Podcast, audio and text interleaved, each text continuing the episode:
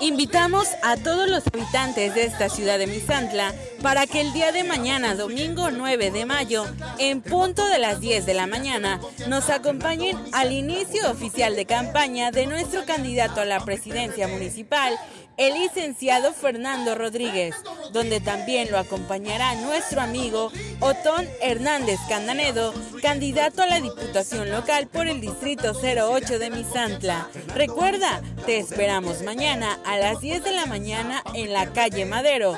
No faltes, tu presencia es muy importante para seguir construyendo el futuro de Misantla.